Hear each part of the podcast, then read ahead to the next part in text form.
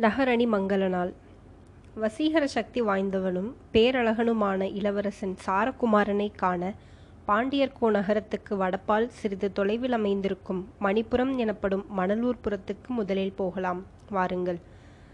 மாரோக மண்டலத்து கொற்கையினருகே பொருணை நதிக்கரையினிலே பசுஞ்சோலைகளிடையே ஊரிலிருப்பதே வெளியே உருத்தெரியாத பசுமையில் மறைந்திருக்கும் இந்த மணலூரின் அமைதி கபாடபுரத்தில் இராது. நாளைக்கு விடிந்தால் கபாடபுரத்தில் நகரணி மங்கள நாள் கோநகரத்தில் எங்கு நோக்கினும் கண்கொள்ளா காட்சியாயிருக்கும். பெரிய மாமன்னர் வெண்தேர் செலியனின் தேர்க்கோட்டத்திலிருந்து அவருடைய மூவாயிரம் முத்துத் தேர்களும் அலங்கரிக்கப் பெற்று சித்ரா பௌர்ணமி நிலவொளியில் மின்னி மின்னி பல்லாயிரம் எதிர்நிலவுகள் நிலவை நோக்கி பிறந்து வருவன போல் கபாடபுரத்தின் அரச வீதிகளில் உலாவரும். இந்த ஆண்டின் சிறந்த முத்துக்களும் இரத்தினங்கரங் எடுத்து குவித்து பட்டை தீட்டிய மணிகளும் கடைவீதிகளில் வந்து குவிந்து கிடக்கும். நகரின் குமரி வாயிலாகிய முதன்மை கோட்டை வாயிலில் பெரிய மன்னர் காலத்தில் முதல் முதலாக நிறுவி நிலை வைக்கப்பட்ட இரண்டு பெரும் பனையுயரமும் இரண்டு பெரும் பனை அகலமும் உள்ள தெய்வீக செம்பொற் கபாடங்களில் முத்துச்சாரங்களை தொங்கவிட்டு தீபாலங்காரம் செய்தது போல் பிரகாசம் உண்டாக்கியிருப்பார்கள். மறுபடி கடல் பொங்கி வந்தாலும் தாங்க வேண்டும் என்பது போல் இந்த வலிமையான கபாடங்களையும் கோட்டை மதிர் சுவர்களையும் வெண்தேர் செல்லியர் பெருமுயற்சி செய்து அமைத்திருந்தார். கோநகரத்தை நெருங்கும் வெளியூர் சாலைகளிலிருந்தும் கடல் வழிகளிலிருந்தும் நீண்ட தொலைவிலேயே இந்த ஒளிமயமான கபாடங்கள் வானலாவிய கோட்டை மதில்களுடன் கம்பீரமாய் தெரியும். இந்த கபாடங்களின் நெருப்பு நிறம் அருணோதயத்தின் பொன்வெயில் பட்டு தகதகவென்று மின்னும்போது தொலைவிலிருந்து காண்பதற்கு பேரழகு நிறைந்ததாயிருக்கும். மணலூர்புறத்து சாலைகளில் நாணி வெட்கி நகுவது போல் அழகாயிருக்கும் பொருணை நதிப்பூவை கபாடபுரத்தை சுற்றி தழுவி மணப்பது போல் வந்து பெருமிதமாய் கடலில் கலக்கிறாள். சில காத பரப்புக்கு விரிந்து பறந்திருந்த கபாடபுர நகரில் ஒரு மருங்கில் பொருணையும் மறுமருங்கில் நெடுந்தூரத்துக்கு நெடுந்தூரம் நீல நெடுங்கடலுமாக அமைந்திருந்தபடியால் மிக ஆழமாயிருந்த பொரு பொருணை முகத்வாரத்தின் வழியே சிறு கப்பல்களும் பாய்மரப் படகுகளும் வந்து நிற்கும் துறை ஒன்றும் மறுபுறம் கடலில் மாபெரும் வெளிநாட்டு மரக்கலங்கள் வந்து நிற்கும் பொருண் பெருந்துறைமுகம் ஒன்றுமாக இருந்தன. தென்கடலிலும் கீழ் மேல்கடல்களிலும் ஆங்காங்கே இருந்த சிறு தீவுகள் பெருந்தீவுகளுக்கு போகும் பனை மரக்கலங்கள் எல்லாம் பொருணை முகத்துவாரத்தின் வழியே வந்து போகும். அவற்றுக்கு சுங்கச்சாவடிகள் முதலியன இல்லை. கடல் முகத்துறையிலோ பல சுங்கச்சாவடிகளும் காவலர்களும் உண்டு. கிழக்கே பொருணையும் தெற்கும் மேற்கும் கடலும் இயற்கை அகழிகளாக இருந்ததினால் வடக்கு நோக்கி விரியும் நிலவெளியில் ஒரு பகுதி மட்டும் பொருணை கால்வாய் ஒன்றின் மூலம் சிறிது தொலைவு ஆழமாய் அகழி வெட்டி நீர் பரப்பப்பட்டிருந்தது. சுற்றிலும் அகழிக்கரையில் அடர்த்தியாக ஞாழல் மரங்கள் குங்கும நிறத்தில் சரம் சரமாக பூத்திருப்பதைக் காண கண்கோடி வேண்டும் என்பது போல தோன்றும். நகரத்தின் ஒரு பெரும் பகுதியை இயற்கையே பெருவிது விருப்பத்தோடு மலர்ச்சரங்களால் அலங்கரித்திருப்பது போல இந்த ஞாழல் மரங்கள் தோற்றமளிக்கும். கபாடபுரத்தின் கிடைத்த முத்துக்கள் உலகின் எல்லா பகுதிகளிலுமே ஒளியினாலும் தரத்தினாலும் சிறந்திருந்ததன் காரணமாக நல்ல முத்துக்களுக்கு பெயரே கபாடம் என்று வைத்திருந்தனர் வெளிநாட்டு வணிகர். பாண்டியர் கபாடம் என்றே வெளிநாட்டு கவிஞர் யாவரும் இந்நகருக்கு இலக்கிய புகழ் தந்தனர். மிக நீண்ட காலமாக தலைநகருக்கு வரவே வாய்ப்பின்றி மணலூரில் பெரும் புலவர்களான அவிநயனாரிடமும் சிகண்டியாரிடமும் இலக்கண இலக்கியங்களை பாடங்கேட்டு குருகுலவாசம் செய்து வந்த சாரகுமாரன் இவ்வாண்டு எப்படியும் நிச்சயமாக நகரணி மங்கள நாளில் கோநகருக்கு வந்துவிட வேண்டுமென்று அன்பாக கட்டளையிட்டிருந்தார் பாட்டனார் வெண்தேர் செழியர். பாட்டனாருக்கு இந்த பேரப்பிள்ளையின் மேல் கொள்ளை ஆசை. ஒளிநாட்டைச் சேர்ந்த பேரழகி ஒருத்தியை காதலித்து கடிமணம் புரிந்து கொண்ட அனாகுல பாண்டியனுக்கு மிக இளம் பருவத்தில் பிறந்த செல்வகுமாரன் சாரகுமாரன். பெற்றோருக்கு மிக இளம் பருவத்தில் பிறந்ததினாலும் பெற்றோர் இருவரும் பேரழகு வாய்ந்தவர்களாகவும் கலையுள்ளம் படைத்தவர்களாகவும் இருந்ததினால் சாரகுமாரன் குழந்தையிலேயே மிகவும் வசீகரமானவனாகவும் பொலியுடையவனாகவும் இருந்தான். அவனுடைய குழந்தை பருவத்தில் அரச குடும்ப வழக்கப்படி அவனுக்கு ஐம்படை தாலி அணிவித்து நான்மங்கலம் கொண்டாடிய போது அதனை புகழ்ந்து கவிப்பாடி வாழ்த்த வந்திருந்த புலவர்களுக்கு எல்லாம் நடுவே இதுவரை இந்த கபாடத்தில் விளைந்த முத்துக்களில் எல்லாம் சிறந்த முத்து இதுதான் என்று குழந்தையை கையிலெடுத்து கொஞ்சியபடியே பாட்டனார் வெண்தேர் செலியர் கூறிய அந்த ஒரு வாக்கியத்துக்கு ஈடான பொருட்செறிவுள்ள கவிதையை இன்னும் ஏற்ற முடியவில்லையே. என்று நீண்ட காலமாக ஏங்கியிருந்தார்கள் பாண்டிய நாட்டுப் புலவர்கள். சாரகுமாரனுக்கு இந்த அழகிய பெயரைச் சூட்டியவர் கூட பாட்டனார் வெண்தேர் செல்லியர்தான் இந்த பெயரை சூட்டியதற்கு காரணமாக மருமகள் சாரகுமாரனின் தாய் திலோத்தமையிடமும் மகன் சாரகுமாரனின் தந்தை அனாகுலனிடமும் பாண்டிய நாட்டுப் புலவர்களிடமும் முதியவர் வெண்தேர் செல்லியர் கூறிய விளக்கம் பலமுறை நினைத்து நினைத்து ரசிக்கத்தக்கதாயிருந்தது. தேர்களை கட்டி வளர்த்த புதிய செழியரின் சிந்தனை சொற்கள் கட்டி வளர்த்ததை அவர்கள் வியந்தனர். இந்த சிறுவனை தொட்டு தழுவி உச்சி மோர்ந்து பார்த்தால் கூட இவன் உடம்பு நமது மலைய மலையை சந்தனப் போல் மணக்கிறது. இவன் நிறமும் சந்தன நிறமாயிருக்கிறது. சந்தன மனத்தின் மிக உயர்ந்த பக்குவமான மனத்துக்கு சாரகந்தம் என்று பெயர். சாரம் என்பது மிக இனியது என்று பொருள். இவனோ தேநீர் செய்தாற் போன்று இனிய குரலை உடையவனாயிருக்கிறான். பசித்து அழுதால் கூட இனிய குரலில்தான் அழுகிறான். இந்த தேசத்துக்கு எதிர்காலத்தில் இவன் மிகவும் பயன்படப் போகிறான். எனவேதான் இவை எல்லாவற்றையும் இணைத்து மனதில் கொண்டு இவனுக்கு சாரகுமாரன் என்று பெயரிட்டேன் என சில சமயம் நேரும் போதெல்லாம் மற்றவர்களிடம் பெருமையாக சொல்லிக் கொள்வார் முதிய செல்லிய மன்னர். புலவர் பெருமக்கள் இந்த பெயர் விளக்கத்தை உணர்ச்சி பூர்வமாக ரசித்து கேட்பதுண்டு. பெரிய மன்னரின் மொழி நுட்பத்தினை வியந்து பாராட்டுவதும் உண்டு. ஒளிநாட்டு மருமகள் திலோத்தமை மாமனாரின் இந்த பெயர் விளக்கத்தை கேட்கும் போதெல்லாம் சாரகுமாரனின் தாய் என்ற முறையில் மனம் பூரித்திருக்கிறாள். அனாகுலனுக்கும் இதில் மகிழ்ச்சிதான். ஆனால் அந்த மகிழ்ச்சியை அவன் வெளியே காட்டிக் முதிய செல்லியர் இப்போதெல்லாம் அதிகமாக வெளியே வருவதும் போவதும் தேர்க்கோட்டத்திற்கு போய் சுற்றுவதும் கூட நின்றுவிட்டது. முதுமை தளர்ச்சியின் காரணமாக பள்ளி மாடத்திலேயே ஒடுங்கிவிட்டார். இந்த ஒடுக்கமும் தளர்ச்சியுமே மணலூரிலிருந்த பேரப்பிள்ளையை வரவழைத்து பார்க்க வேண்டுமென்ற ஆசையையும் பாசத்தையும் அவருள் வளர்த்துவிட்டிருந்தன.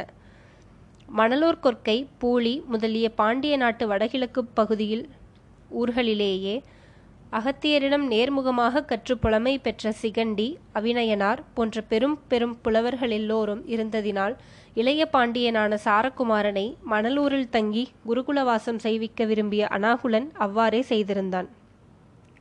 தந்தை முதிய செல்லியரின் விருப்பத்தை பூர்த்தி செய்ய வேண்டி நகர்மங்கல விழாவன்று இளைய பாண்டியன் சாரகுமாரனையும் அவனுக்கு ஆசிரியர்களான சிகண்டியாரையும் அவிநயனாரையும் கோநகருக்கு அழைத்து வருமாறு மணலூருக்கு விரைந்து சென்று அழைத்து வரவல்ல பரிசுகள் பூட்டிய தேர் ஒன்று அனுப்பப்பட்டிருந்தது. மறுநாள் நகரணி மங்கள நாளிகையால் கபாடபுரத்திலிருந்து மணலூர் வரை புறணை நதிக்கரையை ஒட்டினார் போலவே செல்லும் பெரும் பாண்டிய ராஜபாட்டையில் எங்கு பார்த்தாலும் திருவிழா கூட்டமாயிருந்தது. கடலோடு கலப்பதற்காக பெருகி விரையும் பொருணையைப் போலவே கபாடபுரத்தின் விழாக்கோலத்தோடு போய் கலப்பதற்காக மக்கள் வெள்ளம் பெருகி ஓடிக்கொண்டிருந்த இந்த பெருவழிகளில் கவனமாக முயன்று எவ்வளவு வேகமாக செலுத்தியும் அந்தி மயங்குகிற நேரத்துக்குத்தான் தேர்ப்பாகனால் மணலூரிலிருந்து சிகண்டியாரும் அவிநயனாரும் வாழ்ந்து வந்த நதிக்கரை கோட்டத்தை அடைய முடிந்தது. மணிகள் ஒலிக்கத் தோட்ட முகப்பில் வந்து நின்ற தேரை வரவேற்றவனே இளைய பாண்டியன் சாரகுமாரன்தான்.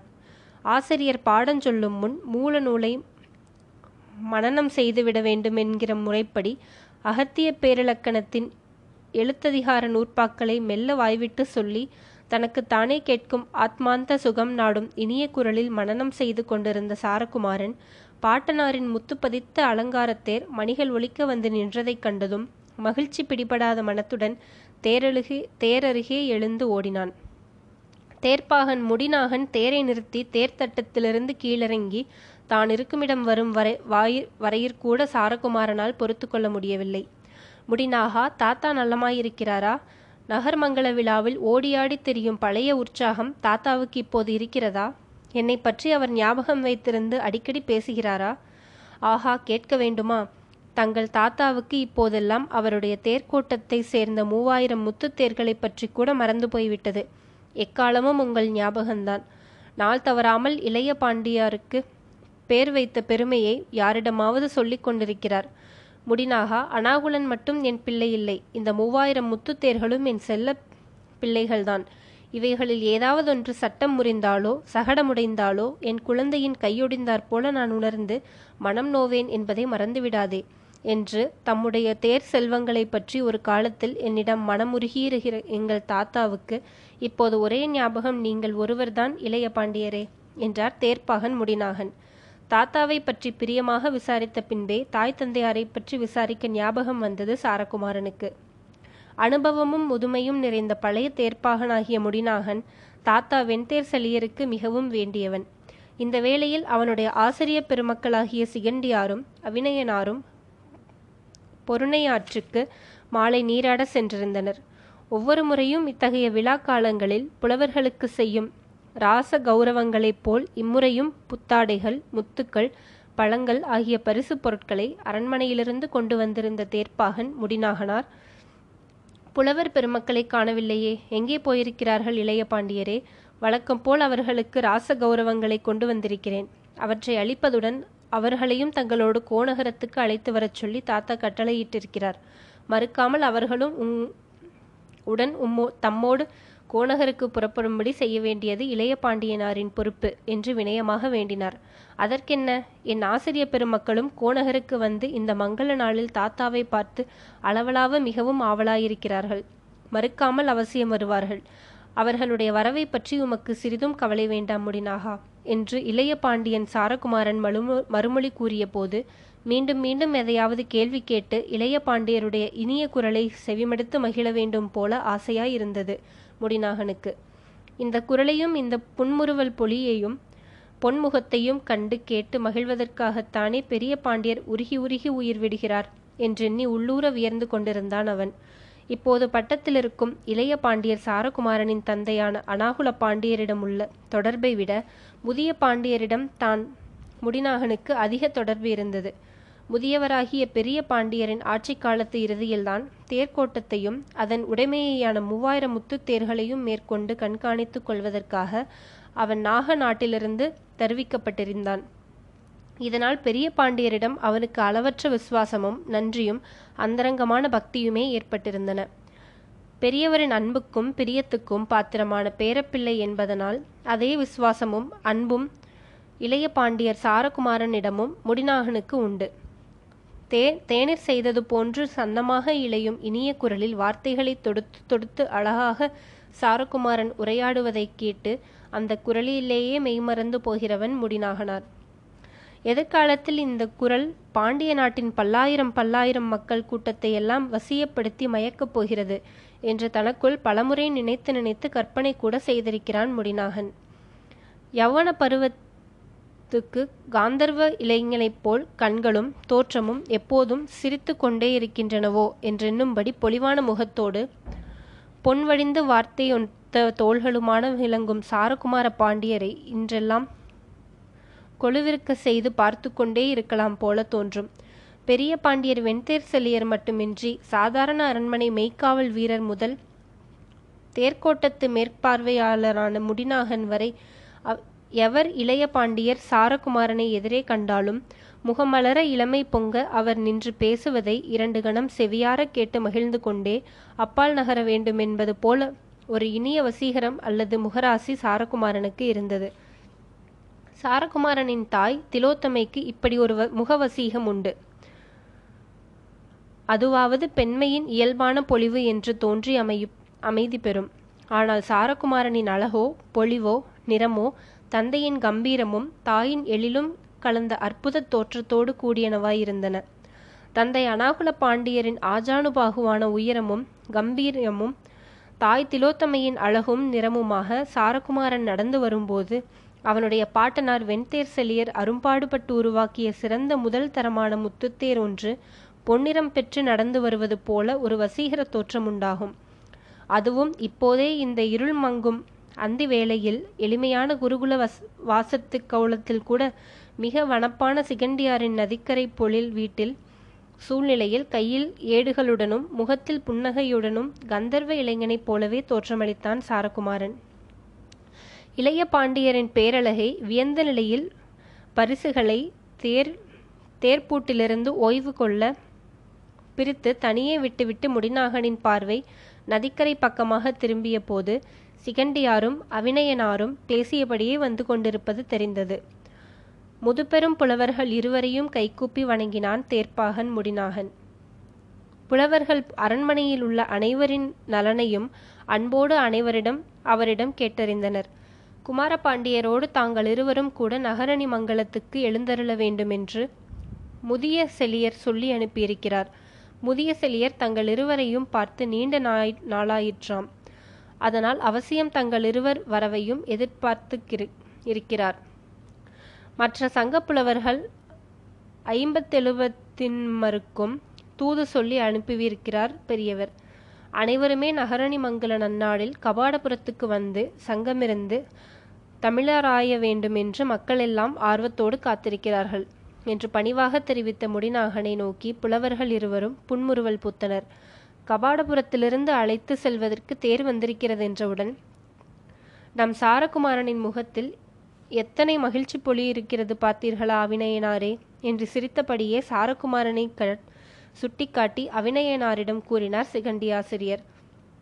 அதை செவியுற்றபடியே அவர்களை நோக்கி வந்து கொண்டிருந்த சாரகுமாரன் அந்த மகிழ்ச்சிக்கு ஒரே காரணம் ஆசிரியர் பிரான்களாகிய தாங்களும் அடியேனுடன் கோநகரத்துக்கு வந்தருளப் போகிறீர்கள் என்பதுதான் சுவாமி என்று சாதுரியமாக அவர்களுக்கு மறுமொழி கூறினான். கீழ்திசை வானில் நிலா எழுந்து நதிக்கரை சோலையை பால் முழுக்காட்டினார் போல ரம்மியமாக்கியது. ஆசிரியர்களும் சாரகுமாரனும் இரவு உணவை மணலூர் பொழில் மாளிகையிலேயே முடித்து கொண்டனர். முடிநாகனும் அங்கேயே உண்டான். உணவுக்குப் பின் இளைய பாண்டியன் சாரகுமாரனும் புலவர் பெருமக்களும் புறப்பட்டனர். நீண்ட நாட்களுக்குப் பின் பாட்டனாரின் முத்துத்தேரையும் முதன்மையான வேகம் பொருந்திய தேர் புறவிகளையும் பார்த்து சாரகுமாரனுக்கு தேர் செலுத்தி செல்லும் ஆசை மேலிட்டது. புலவர்களை தேரில் இரு இருக்கைகளில் அமர செய்து முடிநாகனை தன்னருகே தேர்தட்டு சட்டத்தில் இருத்தி கொண்டு நிலா ஒளி நிரம்பி தெளிவாயிருந்த பெரும் பாண்டிய ராஜபாட்டையின் தேரை செலுத்தினான் ராஜகுமாரன் சாரகுமாரன். குதிரைகள் தாவி பறந்தன. மறுநாள் நகரணி மங்கல விழா இருந்ததினால் இரவையும் அகாலத்தையும் பொருட்படுத்தாமல் நிலா ஒளி பகல் போல காய்ந்து கொண்டிருந்த கபாடபுர பெருஞ்சாலைகளில் கூட்டம் கூட்டமாக மூட்டை முடிப்புகளுடனும் கரி பரி தேர்களுடனும் மக்கள் பயணம் செய்து கொண்டிருந்தனர். பொருணரும் பாணரும் கூத்தரும் விரலியரும் ஆகிய கலைஞர்கள் வழிப்பயணத்தின் களைப்பு தெரியாமல் இருப்பதற்காக பாடல்களையும் வரிக்கூத்து செய்யுட்களையும் இறைந்து பாடி இசைந்து கொண்டு சென்றனர். புலவர் பெருமக்கள் அங்கங்கே இடைவெளியில் சிகண்டியாரும் அவிநயனாரும் தேரில் பயணம் செய்து விரைந்து கொண்டிருப்பதையும் இளைய பாண்டியர் சாரகுமாரன் அந்த தேரை செலுத்தி செல்வதையும் கண்டு ஆரவாரமிட்டு வாழ்த்தொலி முழங்கினர். இரவிலும் கபாடபுரத்துக்கு செல்லும் அந்த அரசு வீதி தெருக்கோலம் திருவிழா கோலம் கொண்டிருந்தது. இருமருங்கும் பெரிய பெரிய ஆலமரங்கள் செறிந்ததும் வழிப்போக்கர் தங்கிச் செல்லும் வழிப்போகர் மாடங்களும் அறக்கோட்டங்களும் நிறைந்ததுமான அந்த பெரும பெரும் பாண்டிய ராஜபாட்டை கபாடபுரத்தை அந்த கோநகரத்தைப் போலவே வடகிழக்கே பாண்டிய நாட்டின் மற்றொரு கடல் வணிகமா வணிக நகரமான கொற்கையையும் இணைத்தது. இடையே மணலூர் பூலி முதலிய பேரூர்கள் அமைந்திருந்தன. சாலையின் இருபுறமும் ஆலமரங்களுக்கப்பால் தோட்டங்களும் நெல் வயல்களுமாக வளம் பொங்கிய சூழ்நிலைகள் தோன்றின. மெல்லிய காற்று நிலா இரவின் தன்மையோடு வீசிக்கொண்டிருந்தது. சிகண்டியார் இளைய பாண்டியனுக்கு இசையும் கற்பித்து வந்த வந்தவராகையால் அந்த நேரத்திற்கு பாட ஏற்ற பண் ஒன்றை கூறி இளைய பாண்டியனை பாடுமாறு வேண்டிக் கொண்டார். இளைய பாண்டியனும் ஆசிரியருடைய வேண்டுகோளின்படி தன் அமுதக்குரலில் தேனிசை பொழிந்து கொண்டே தேரின் வேகத்தை குறைத்து பரிசுகளை சற்றே மெல்ல செலுத்தினான்.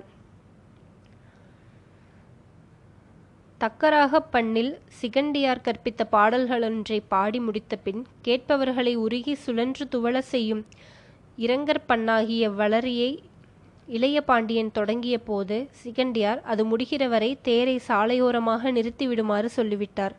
தேரை நிறுத்திவிட்டு செவிமடுத்து மழு மகிழும் அளவிற்கு ஒன்றரை நாளிகை நேரம் விளரியை இழைத்து இழைத்து பாடினான் சாரகுமாரன் நடுநடுவே சிகண்டியார் அவனுக்கு சில திருத்தங்களை கூறி தாமே பாடிக்காட்டினார் சிகண்டியார் இசைப்புலமையில் நிறைகுடமாயிருந்தான் இருந் நிறைகுடமாயினும் முதுமை அவருடைய குரலை தளர்த்தியிருந்தது. சாரகுமாரனோ கனிந்த குரலில் இளமையும் இனி இனிமை பிழியும் இரங்கற்பண்ணாகிய விளரியை பொழிந்து தன் ஆசிரியர்களையும் சாலைகளையும் சோலைகளையும் மரங்களையும் மண்ணையும் விண்ணையும் உருக்கினார் போன்றதொரு பிரம்மையை உண்டாக்கினான். குழந்தாய் உன்னுடைய குரலிலும் நாவிலும் தெய்வம் குடிகொண்டிருக்கிறது. என்னுடைய இசை ஞானத்தை எல்லாம் கொண்டு நீ பாடும் குரலுக்காக முறைக்காகவே ஒரு புதிய மாபெரும் இசை இலக்கியத்தை படைக்கலாம் போல தோன்றுகிறது. உன் குரல் பாடி முடிப்பதற்கு உலகம் இதுவரை படைத்துள்ள இசை வரம்புகள் சிறியவையாகவே எனக்கு தோன்றுகின்றன என்று சாரகுமாரனை வியந்து வாழ்த்தினார் சிகண்டியார். அவினயனாரும் பாராட்டினார். முடிநாகனோ மெய்மறந்து போனான். சுவாமி தங்கள் வாழ்த்துக்கும் புகழுக்கும் தகுதியானவனாக இந்த சிறுவனை இறைவன் என்றும் வைத்திருக்க வேண்டும் என்று அவரை பணிந்து வணங்கினான் சாரகுமாரன். தேர் புறப்பட்டது. சிறிது தொலைவு சென்றதும் சாரகுமாரனின் மற்றோர் ஆசிரியராகிய அவிநயனார் அவனுக்கு இயற்றமிழ் புலமையை உரைத்து பார்க்க விரும்பியவராக ஒரு சோதனை வைத்தார். சாரகுமாரா இப்போது உனக்கு நான் ஒரு ஈற்றடி கொடுக்கிறேன். தேர் இந்த சமயத்தில் சென்று கொண்டிருக்கும் இதே இடத்திலிருந்து இன்னும் கால் நாளிகை தொலைவை அடைவதற்குள் என்னுடைய ஈற்றடியை நான் சொல்லுகிற பொருள் அமையும்படி நீ தேரை நிறுத்திவிட்டு சிந்திக்காமல் தேரையும் செலுத்திக்கொண்டே சிந்தித்து வெண்பா பாடி முடிக்க வேண்டும். ஈற்றடியை சொல்லி அருள வேண்டும் சுவாமி. தாங்கள் கற்பித்த யாப்பும் செய்யுட்கோப்பும் இந்த சோதனையில் அடியேனை காப்பாற்றி வெற்றியெழுவிக்கும் என்ற நம்பிக்கையோடு தங்களை வணங்கி இந்த ஈற்றடியை ஏற்று வெண்பா பாட முயல்வேன் என்றான் சாரகுமாரன். உடனே அவிநயனார் தேரோடும் ஓசையின் விரைவில் தன் குரலை காற்றில் போய்விடாதபடி நிறுத்தி நிதானமாக இறைந்து காயும் நிலவுக்கணல் என்று முன்புறம் தேர்தட்டிலிருந்து சாரகுமாரனுக்கு கேட்கும்படி கூறிவிட்டு தலைவி தலைவனது பிரிவை நினைத்துருகி நிலவையும் கடலையும் தென்றலையும் மாலை வேலையையும் எண்ணி அவை தன்னை வாட்டி வருந்துவதாக சொல்வது போல் உன்னுடைய வெண்பா நிறைய வேண்டும் என்று பொருளும் பாட்டெல்லா பாட்டெல்லையும் வகுத்து விளக்கி கூறினார். மாணவனை அதிகமாக சோதிக்கிறீர்கள் அவிநயனாரே என்று சிரித்தபடி கூறினார் சிகண்டியார். விளரிப்பன் பாடியதை விட இது ஒன்றும் பெரிய சோதனை அல்லவே என்று மறுமொழி கூறி சிகண்டியாரை பேச்சில் மடக்கினார் அவிநயனார் ஆசிரியர்கள் இருவரும் இப்படி தங்களுக்குள் உரையாடி கொண்டிருக்கும் போதே சுவாமி வெண்பா என் மனதில் உருவாகிவிட்டது கூறட்டுமா என்று முன்புறம் தேர்தட்டிலிருந்து சாரகுமாரன் வினவினான். குழந்தாய் கவனம். அவசரத்தில் சீர் தலை கெட்டுவிடப் போய்விடுகிறது. நன்றாக நினைத்து பார்த்து எல்லாம் ஒழுங்காயிருப்பதாக நீயே மனநிறைவு அடைந்த பின் சொல். இன்னும் கால் நாளிகை தொலைவு வரவில்லையே அதற்குள் உனக்கென்ன அவசரம்? அவசரம் ஒன்றுமில்லை ஆனால் பாட்டு கனிந்து விட்டது சொல்லலாமா? எங்கே சொல்? பார்க்கலாம். நீலக்குறிஞ்சி நெடுவரை நீலிலர் சால பல சொல்லி நீர்த்தனர்.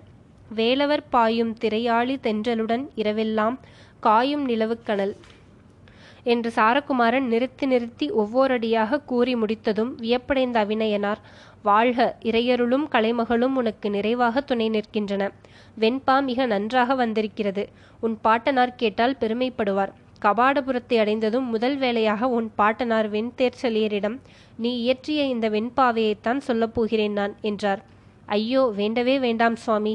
பெரியவருக்கு உடனே கோபம் வந்துவிடும். இத்தனை சிறிய வயதில் அகப்பொருள் தொடர்புடைய காதற் பாடலை பாடி முடிக்குமாறு இந்த பசலை பிள்ளைக்கு நீங்கள் எப்படி இத்தகையோர் ஈற்றடியை கொடுக்கலாம் என்று உங்கள் பாட்டனார் சொற்போருக்கே வந்துவிடுவார் என்று இளைய பாண்டியனுக்காக பரிந்து முடிநாகன் கூறியதும் புலவர்கள் பாட்டனாரிடம் அவனுக்குள்ள பயத்தைக் கண்டு புன்முறுவல் பூத்தனர்.